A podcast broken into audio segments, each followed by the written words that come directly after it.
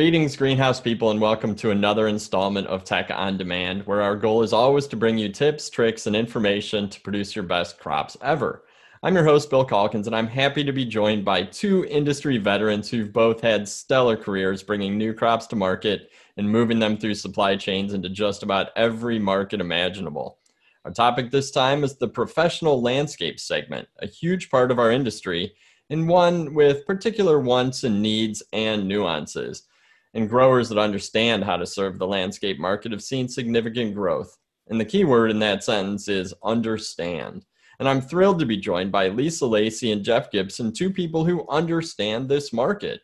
Lisa is a portfolio manager with Pan American Seed, a brilliant plant guru, and someone who I learn from every time I have the opportunity to hear her talk varieties, and she has worked on a lot of them. She also has a really keen market sense and sees trends far before they come to fruition, which helps us all out in the industry. And Jeff is Landscape and Independent Garden Center Business Manager with Ball Horticultural, and through his career has worn just about every single hat at Ball, and when you see him, he's usually wearing a hat. He knows our industry inside and out and is known for his ability to learn markets and help growers produce and deliver the crops relevant to each one. We are really lucky to have them both join us for this Tech on Demand podcast. So welcome, you guys. Thanks, Bill. It's great to be here with you and Jeff to talk landscape and landscape products, and uh, we appreciate being here. And before we begin, I want to reference that industry vets comment, because Jeff and I not only have some industry time, but we've worked together for a long time. We go back to probably the late nineteen eighties, early nineteen nineties working together.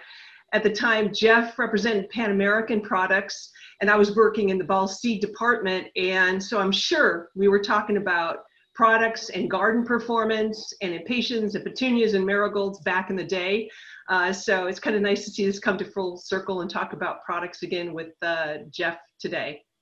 Absolutely, Lisa. I couldn't agree more. And uh, thank you, Bill, for having us on. I'm really excited to be, always excited to talk about the landscape market and and the varieties that we sell. And Lisa's absolutely right. We go way, way back. And um, it's kind of reassuring, actually, that we're still able to talk about a lot of the varieties and how they've evolved over time. And uh, we're still at it. So mm-hmm. That's true. And I, I'm sure that, that we're going to talk about varieties today that, that you guys were talking about back then. But the cool thing is that the new technology and all the new breeding that uh, that's been done by companies like Pan American Seed to really take these crops to the next level. So actually, before we jump into the specifics, I do have a couple more general questions. Um, going back to that veteran status, Lisa, I'm going to start with you. So when you think over the course of your career, um, what changes have you seen in how growers work with the landscape side of the industry? That's a really good question. And I mean, three things come to my mind. You know, first of all, it's production specifically for the landscape market. You know, landscapers working with growers, growers working with landscapers to plan ahead or schedule. I think that's that's been one evolution in the marketplace, um, that collaboration and working together. Um, Secondarily, I think the production sizes. Uh, production sizes went from a lot of small cell packs uh, to now we see much more, you know, eighteen oh one, six inch, quarts, even baskets, you know, really mature material being dropped into landscapes or large city planters, whereas before it was a lot of very, very small material. And I think thirdly, and what I'm most excited about, of course, are the products. You know, the product offering for the landscape market has certainly diversified. In the nineteen nineties, or you know, back when Jeff and I were working together, there was a lot of standard petunias, there were standard marigolds, there were the original Walleriana impatiens. And while today a lot of these crops still are around, a lot of them have evolved, like you mentioned, Bill. So we've got interspecific impatiens, we've got spreading petunias, we've got interspecific begonias, and there's a lot more vegetative product that's used in landscape in addition to seed. I mean, traditionally it was a lot of seed input. So really there's diversification and change in several areas that I've noticed over the course of the last few years. And I'm sure Jeff might have some additional thoughts on that as well. For sure. And I love the fact that you brought up the collaboration. And I know that's a lot of, uh, a lot of what Jeff um, has, has been working on uh, for the last probably at least ten years um, w- within uh, the, the landscape segment. So Jeff, why don't you talk a little bit about what you've learned or what you've, uh, you know, what you've discerned from talking to growers and landscapers um, during during your time, because I know that you you certainly talk with both of them quite a bit. I do. Uh, one foot in the landscape land and one foot in the I G C land and another third foot in uh, varieties, I guess. Um, it's been, re- and that's exactly right. Um, Lisa, I think you mentioned something about uh, the years going back and and working with the with the growers. Um, I, I, in anticipation of this podcast, I was I was thinking about what would be the best thing to go back and refer to. Um, for many years, I was conducting surveys with interns that we had at Ball, and uh, over the years, there was a there was two very consistent themes on every single survey over the course of about, well, now two decades. Um, first point of which is landscapers definitely rely on their growers for two things, really. When it comes time to plant, it's all about availability and trust. So the landscape trade out there to a person really place a great deal of trust in the grower recommendations. And that's always been the case, and it continues to be the case. So this, so they really, really trust their growers on what works well in their region. Thus, the importance of the other aspect of a job that I have here at Ball, which is sending out university trials. Um, there, the change, you know, Lisa mentioned changes in pack sizes, and um, that has actually affected the landscape trade in very significant ways. Um, uh, planting bigger plants.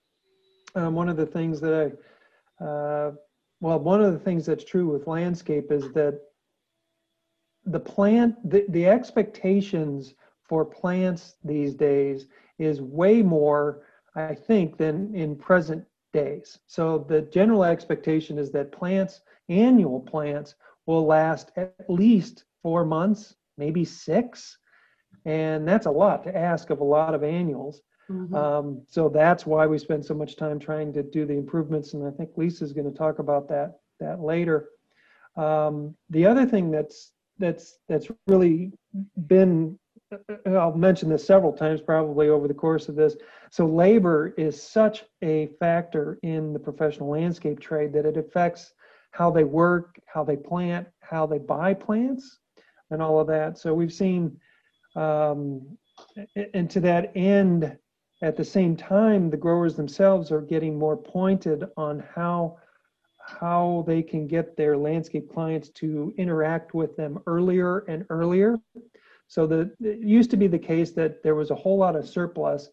So it was, things were good, plants, growing plants wasn't terribly expensive, the inputs were cheaper, as Lisa kind of referred to with the changes in pack sizes.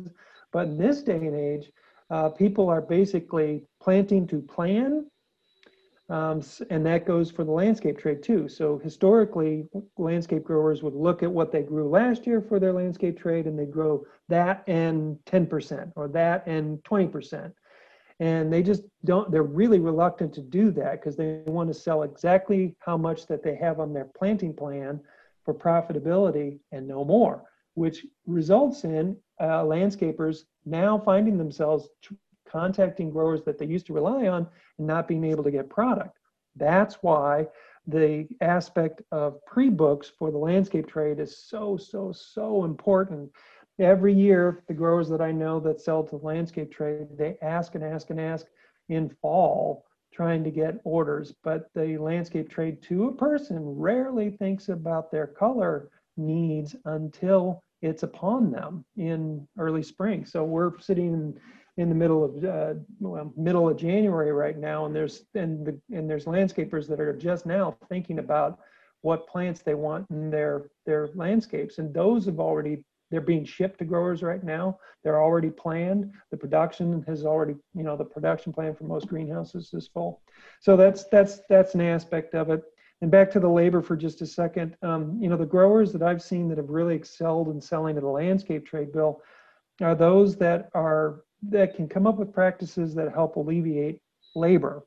So one good example of that is pre-staging uh, plant material on racks that go directly to job sites. So there's many growers out there that constant, and it, it's an expense on their side and it's time on their side, but it generally is so well thought of by their landscape clients that it keeps them coming back time and time again as loyal uh, uh, customers.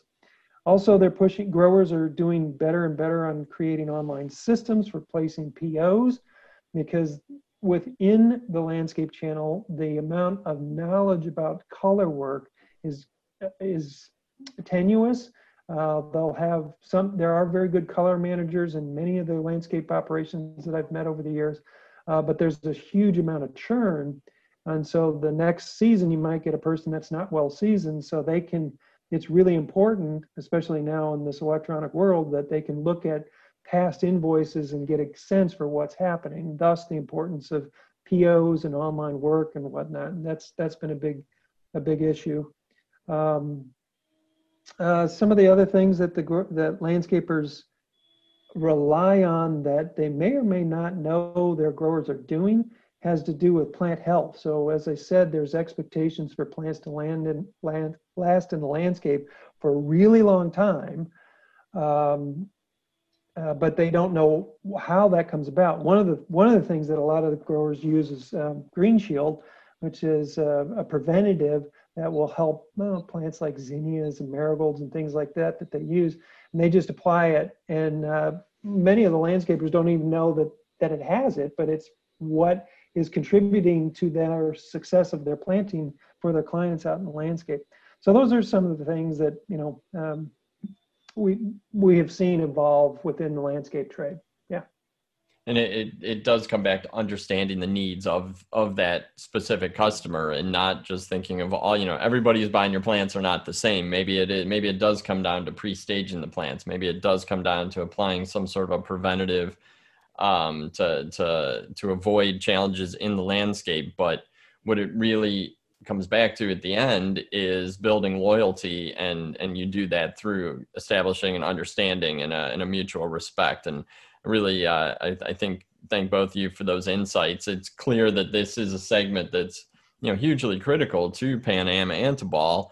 Um, and I think that our industry is really lucky to have you guys looking out for the landscapers in terms of plant selection and how uh, how you can help the business relationships between the greenhouses and the installers. So let's dig a little bit deeper into that. Jeff, you shared trends already, um, certainly touched on labor and, you know, the movement toward larger sizes going into the landscape. Can you, can you take it a little bit further with a kind of a bigger picture approach and and share some of the, you know, maybe three or four big picture product trends that you see getting attention with the professional landscapers these days? And, you know, if you can, maybe fold in how those trends relate to, to the labor um, challenge that you did mention already.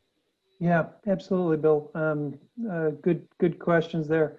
Um, back to the basics. That's, that's where I would say a trend, well, not really a trend, a reality for for many of the reasons that I alluded to earlier. So if you have a labor pool of people that are doing color work out in the landscape, and you have less knowledge amongst that staff on how to plant these plants or what to do with them, um, there's a tendency for the firm to go back to the basics and just say, you know what, look, we're just going to know, we, we only, we know what we normally use. We're going to use begonias, petunias, vinca, pansies, marigolds, coleus, and zinnia. And not surprisingly, those are the categories that, you know, twenty-five years ago were in vogue, are back in vogue now with some new additions. Uh, certainly, and, and Lisa's going to talk about one uh, in particular with the Beacon Impatiens later on here.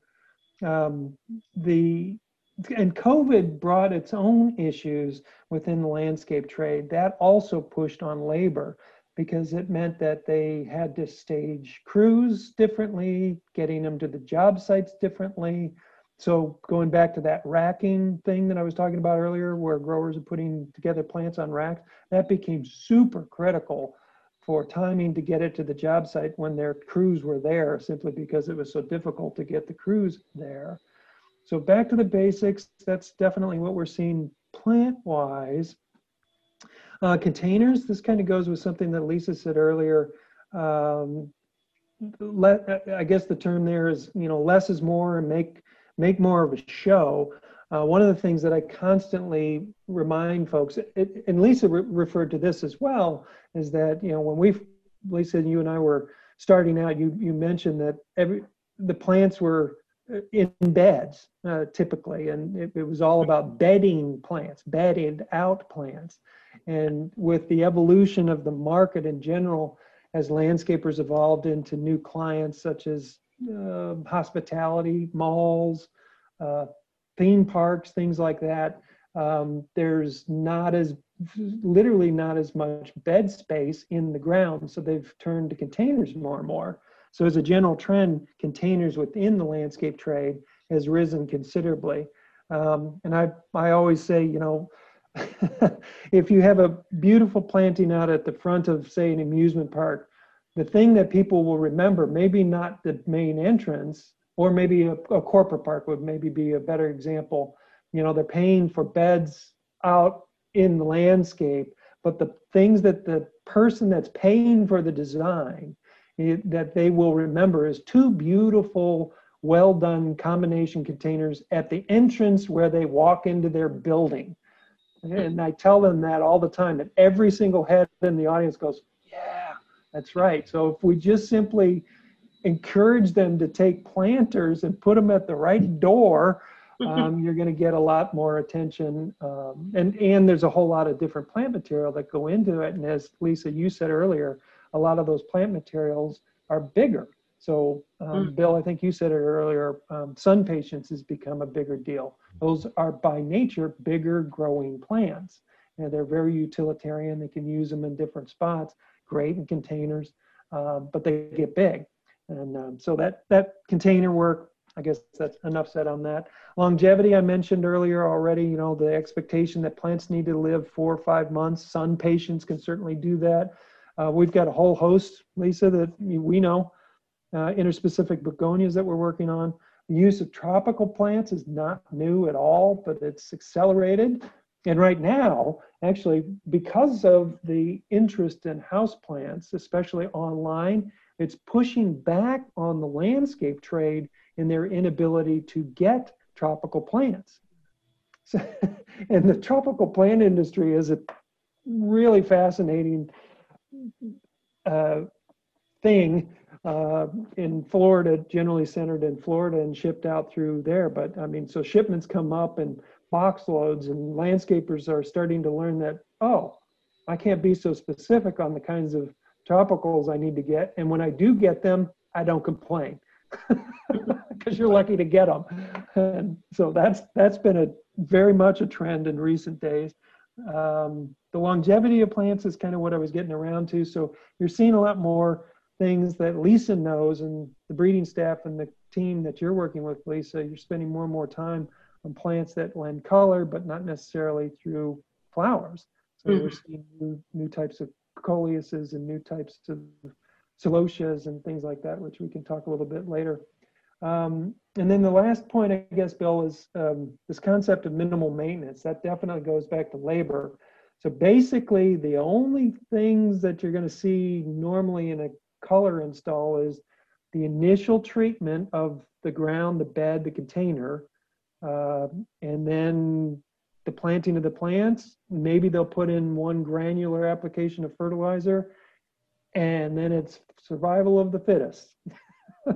And so that's why it's, it always, and Lisa, you know this too, whenever we get complaints from growers who are passing on concerns from landscapers, it's all about how the plant failed. And almost ninety-nine percent of the time, it is the soil conditions. It's mm-hmm. not the plant. Or if it is the plant, it was the wrong plant mm-hmm. put in that spot in the first place. So, but our plants tend to take the rap for a whole lot of things that they shouldn't. So mm-hmm. anyway, that's, that's some of the trends that I'm seeing, Bill. Yeah. No, and that's, that's really good information, I think. Um, You know, you, you touched on everything from planting what they know and what they can be most confident in, but it still has to have a high impact in those key areas. Mm-hmm. So it's kind of uh, an interesting balancing act, I think. Minimal maintenance, but big impact. So, and, and really just about every green industry company talks about labor and everything that that, that captures in that conversation. Um, it's definitely one of the biggest challenges that we're, we're all facing. And it, to me, it's interesting to consider how the plant selection can go a long way to alle- alleviating that, some of the labor pressure, um, whether it's plant selection or how those uh, products are delivered to market. So, Lisa, you can feel free to comment on what Jeff shared. And I do also think that the listeners are going to love to hear what you consider to be best performers in the landscape.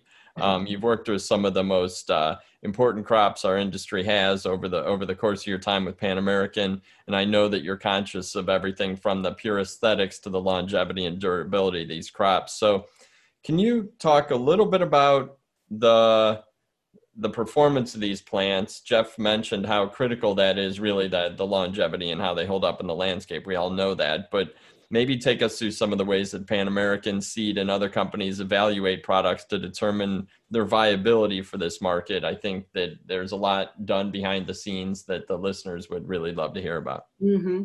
Yeah, I'd love to. And I agree with everything that, that Jeff is saying. And you'll hear some of the same terms that I'll be using, you know, durability, longevity. These are really, uh, you know, very key to the heart of products that succeed short-term, Uh, and then become the long-term winners for the landscape uh, market and for the landscape installers. Specific to what Pan American Seed is doing in terms of evaluating products for the professional landscape market, um, we have trialing specifically designed with the professional landscaper in mind. And our twenty twenty-one trials will be the sixth year that we've done this in Elburn, at our research and breeding station in Illinois. And this was an initiative started by my colleagues, Mary and Kevin, and I'm really proud to continue working in this and help to bring products to market that really serve the professional landscape uh, arena. Uh, what we do is we trial products in, uh, in landscape-like beds. Uh, as Pan American Seed Research Breeding, we trial in a whole bunch of different ways, you know, across multiple locations around the world. This particular trial is designed really for the professional landscaper. Um, they're, they're planted in raised beds with amended soil. We apply overhead irrigation, like our like the landscape uh, industry has shared with us. That's what that's what happens in the professional landscape beds. Um, they're specifically sized plots. We replicate the plantings in sun and in shade, because, you know, products are going to go in both locations, or they're going to be in a location where you get part sun, part shade. Uh, we're testing products that flower, that are foliage, that are perennials, that are annuals. So we're looking at a broad, broad swatch of products to see what's going to really apply to this part of the segment. Um, we, we also try to look at them for a significant duration of time, because as Jeff pointed out, this landscape customers need products that last longer. You know, perhaps it used to be three or maybe four turns in some markets years ago. And now, as Jeff said, they need plants that last four months. And that is asking a lot of some genetics, but we're trying to bring products to market. And I think we have a good assortment of products that will fulfill that promise. So we're planting, um, we try to get things planted about Memorial Day, and we evaluate them every other week up until about Labor Day. So through the summer in the Midwest. So what we also do is we collect data on a very regular basis. We're collecting data every couple of weeks, and we're scoring how the product performs. And we're looking at, you know, how, how quickly do these products fill in? Because we know that the, the landscape customers want plant material that's going to fill in quickly and have immediate uh, impact, not waiting multiple weeks for a product to look good in the landscape. So we're looking at the trials in the context of that. We're also looking at the color impact, uh, be it, you know, flower color or foliage color. We want there to be an impact. Uh, so data's recorded, scoring's recorded, images are recorded, and, you know, we also make notations of things that are kind of unusual events. Hail, Japanese beetle infestations. So it's, you know, it's real trialing and it's real life. So we also collect that type of data as well. And Uh, we also explored, in some cases, different spacing of plant material uh, to really fine tune a recommendation that the product A might be best suited at spacing of twelve inches. Uh, so we, we try to really bring it down to that. And ultimately, what all this information goes into is we take some final assessments, and products can be designated as pro-landscape worthy. And this turns into uh, several things that's about, that are available for uh, our customers. Uh, we make that indication in the Pan American Seed catalog and online on our website. And we also have a specific landscape website uh, that is designed that anybody can go in, create a product sheet based on location, based on seasonality, based upon exposure, and come up with an assortment of products that uh, have been trialed and will do well in that particular location. So that's kind of the full circle of what we're doing and trialing uh, at Pan American Seed to really bring products that serve the pro-landscape market.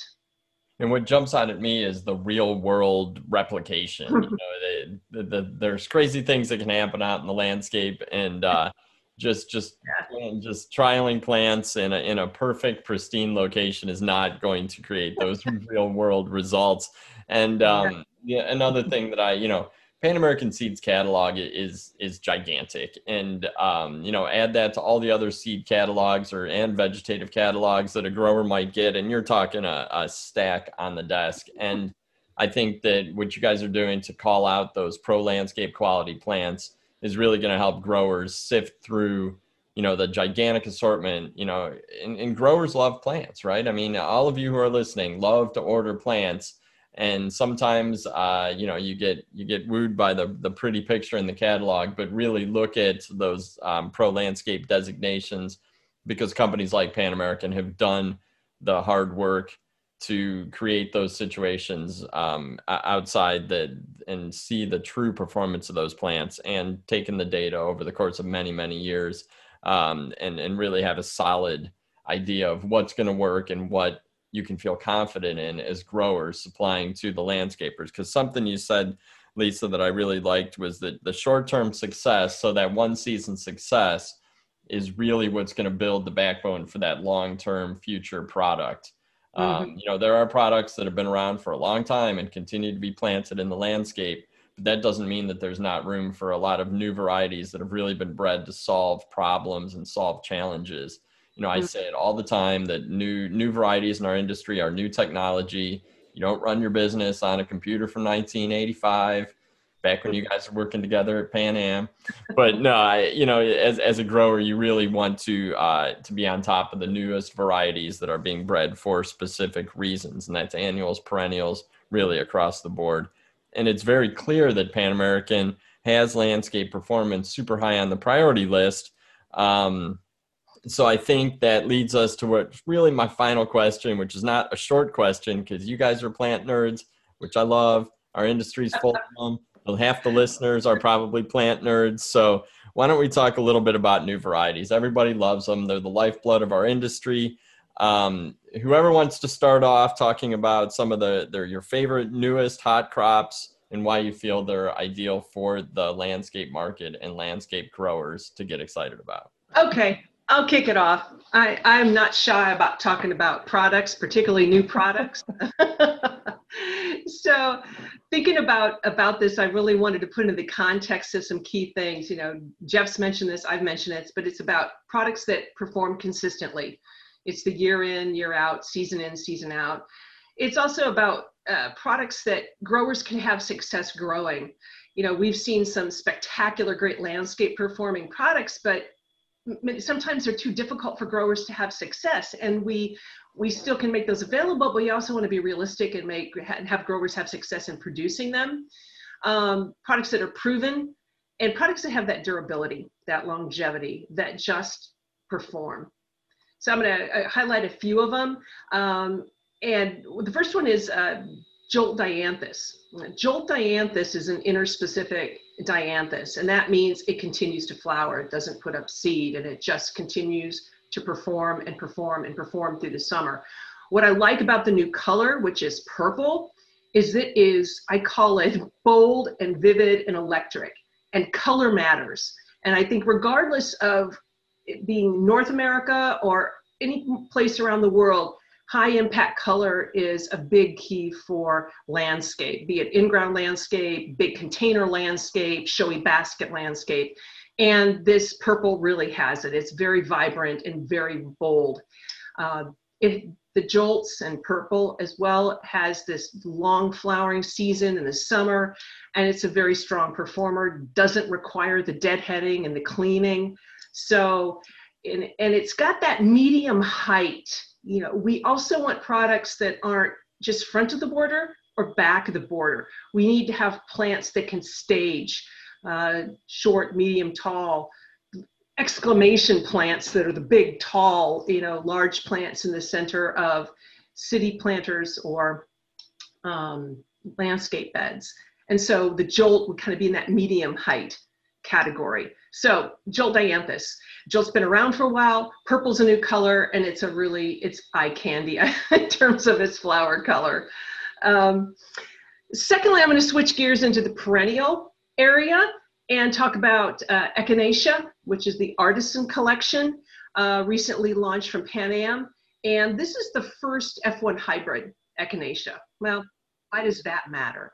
Well, really it matters because it has uh, improved uniformity. For, you know, F one hybrids t typically bring improved plant uniformity and structure. And so this is, this is an Echinacea that is still evokes kind of a prairie look, because we know that Echinacea's prairie-like look is important for a lot of landscapes, but it's just a little bit, it's just more refined. Um, there's the two colors, there's a soft, there's a soft orange that is warm and bright, and there's an ombre red, which is red to red shades. And this can be used certainly as a perennial, it's hardy in zone five, but also can be used as an annual, used in, in planters. It's got the durability to handle drier conditions, and it's got a long flowering window. So again, it's, it's answering some of those needs that, that Jeff definitely called out is what the, the marketplace requires. And the third one I'll talk about is Impatiens. Uh, Impatiens Beacon. And when Jeff and I worked together in the late nineteen eighties, we probably were talking about Super Elfin or Dazzler Impatiens.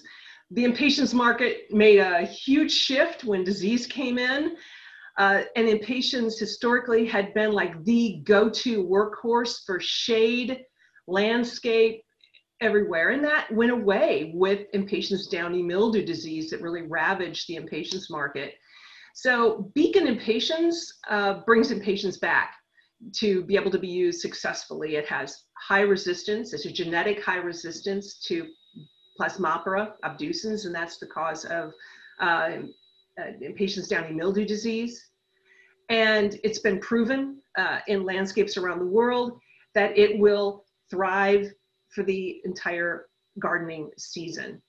And these products perform well in shade, in ground, they'll do well in containers. So it's Impatiens that many of us remember Impatiens to be, but has that extra in terms of having high resistance. And phenotypically speaking too, it's got great plant structure. The flower color is, colors are bright and vivid. And we've got the bright colors for the shade, such as an orange or a white. We've also got red and violet and the new rose. So, you know, bringing full circle what Jeff and I were probably talking about in nineteen ninety uh, to today, you know, with a whole different different look uh, and feel, but also resolving a problem for um, growers and for the landscape market. So I would say those three rise to the top. I could certainly probably talk about another thirty more, but I know we have a little bit of time constraint here. And I'm sure Jeff has a few he'd like to uh, share with everybody as well. Definitely, definitely. I love all three of those. I, Echinaceas are some of my absolute favorite plants in the garden. I think that sort of the prairie look you discussed is extremely important. People love looking at it, and uh, and definitely in just about every setting, Echinaceas work well. Uh, the Dianthus, certainly beautiful and high impact, and Impatiens are back, which is wonderful. And I think as an industry, we're all very, very grateful for the, the breeding that, that has resulted in the high uh, disease resistance. So Jeff, uh, I know we can all talk new varieties all day, but but why don't you uh, give us a few of your personal favorites and, um, you know, from your knowledge of what landscapers are looking for, uh, what new products should growers turn to when they want to bring that cutting edge uh, new look to their landscape customers? Well, I'll pick up where uh, Lisa left off. Um, honestly, the Beacon Impatiens are saves time and labor, which I've mentioned earlier. Um, there is an entirely new generation, literally a new generation of people that have come into a professional career in horticulture that have never known Impatiens Walleriana, and that includes the landscape channel. And so what it also does, as Lisa sort of alluded to, it's one of the best plants for shade. So, and shade exists both in residential and commercial settings, and commercial settings, especially in cities, they're constantly looking for things that will stand up over time in the shade. So at, for that five to sometimes six month period. Um, so that's that's why Beacon is so, so, so important to bring back to the marketplace. And and it's uh, it's interesting, we're seeing the sales climb slowly. It, we we just all sort of assume that they're back and everybody would just immediately start buying them. They are buying them, certainly our wholesale growers are buying them. They are, but but they're picking up momentum as people are, literally this new generation are finding them. Mm-hmm. So Beacon Impatiens for sure. Um, Wave Petunia. It has been with us for literally twenty-five years. Lisa and I were both at the beginning of that. We know the guy that wandered Anna Ball out into the trial grounds, uh, Jim Now, and pointed it out to her. And uh, we ended up getting it as a company for Pan American Seed. And it's still, even the original purple wave is still the top seller for the landscape trade. I did a little proxy survey with some of our regional uh, reps around the country, and that's exactly what they said. The purple wave, because it spreads and it's super bright and it stays low, is still one of their favorite things. So old is reliable. So a wave, purple wave, the original purple wave is uh, still still still earning its props, so to speak. Uh, some of the other things uh, that I think are really significant for the landscape trade, going back to some of those trends. So our Valiant Vinca. So Vinca uh, as a general uh, periwinkle is a big deal for the landscape trade, north, south, east, west, and getting varieties. The Valiant is, is uh, resistant, has high resistance, I should say, has high resistance to a few of the, the diseases that will tend to affect uh, um, Vincas. Uh, and so for that fact alone, it's it's worth uh, taking a look at, especially in the deep south, tend to get more high humidity and a lot of rain. Um, also for the deep south, and again, as more and more people are moving south, they're still going to want to have a lot of color in their landscapes. Uh, the Hot Pet Marigold, not new, uh, not particularly sexy because it's a dwarf marigold, but it's a solid rock star in the landscape, the, and the landscapers know they can rely on that. Um, kind of in that same vein, we have, uh, we've had it now for years and years, uh, Taishan Marigold, uh, which is still the standard. Uh, it's sort of a mid-height marigold. Yellows and oranges still are, they reign dominant in the landscape trade. And uh, uh, marigolds generally are the, are the go-to product for that, that and zinnias. Um, and um, I guess the last one that I'd mentioned would be our Lucky Star Pentas, uh, which was an advancement on kind of the art of, of uh, pentas out there. But pentas are really, as, believe it or not believe it, as we warm, um, there is going to be more and more uh, use or need for plants that are adaptive to warmer climates. We're seeing it certainly in the Midwest. And so pentas, which never really used to be a thing in the upper Midwest, are now being used more and more regularly. So having a pentas that is more dwarf. We, we've had pentas for years and years. We've had the butterfly series, which is great, gets big, uh, but the Lucky Stars tend to, to be more compact and they stay tidier, nicer for containers or beds or whatever they're, they're used in. Uh, like Lisa, I could go on and on. There's a whole bunch of stuff. We haven't even gotten into any of the vegetative stuff, but we'll leave that for the, the vegetative group to have their podcast. But there's an enormous amount of uh, plants that are available for uh, the professional landscape trade, and it's our job to highlight those and get it out to them.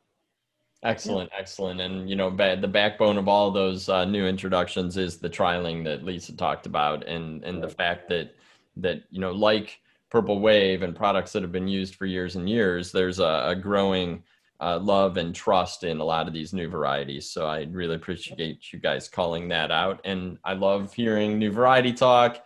It's always fun. I think everybody looks forward to it each year. Um, and it's great to hear that uh, Pan Am is definitely keeping that market top of mind when you guys work on your production cycles. Um, it's actually really refreshing to hear. And I think that growers serving the landscape market and landscapers should be uh, very confident in these products, um, certainly knowing that they have been trialed and tested. So real quick, before we close, you guys mentioned the Pro Landscape website, and I will put links to that in the show notes. But do you guys want to share any other resources for growers learning, uh, looking to learn a little bit more about the, the trends and varieties most relevant to the Pro Landscape market? Uh, well, I'd be remiss if I didn't mention the uh, uh, Thrive poster. We have a, a device that uh, is now regional. Uh, for best varieties by region in six regions. It's based around climatic zones, not so much sales territories. And uh, that's that's a very useful tool. Not unlike the Pan American Seed Pro Landscape site, uh, Ball, Ball Landscape has uh, one of the pearls in there is actually a photo library of items that you can use in the landscape, as well as um, some pre-done presentations and, and whatnot. So uh, it's a really good resource for growers. It's a good resource for the landscape trade itself. Uh, the tips and tricks page is actually available at the Ball Landscape site in English and in Spanish. Um, so that's a useful tool.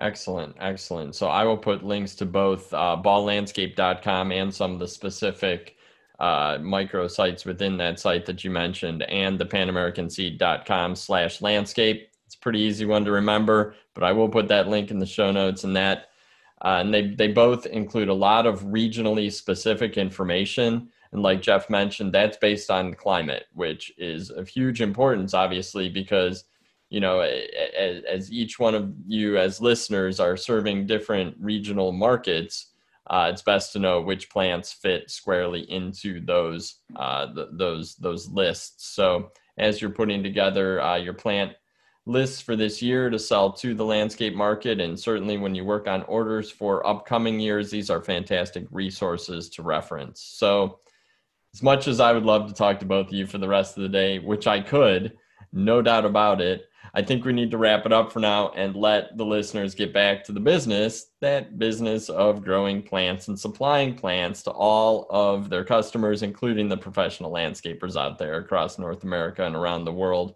Um, you know, it, it's really part of Ball's mission to color the world. And I think that a lot of that uh, re relies on growers selling to the landscape markets, because that's where a lot of people are exposed to plants, sometimes for the first time, even before they buy a home.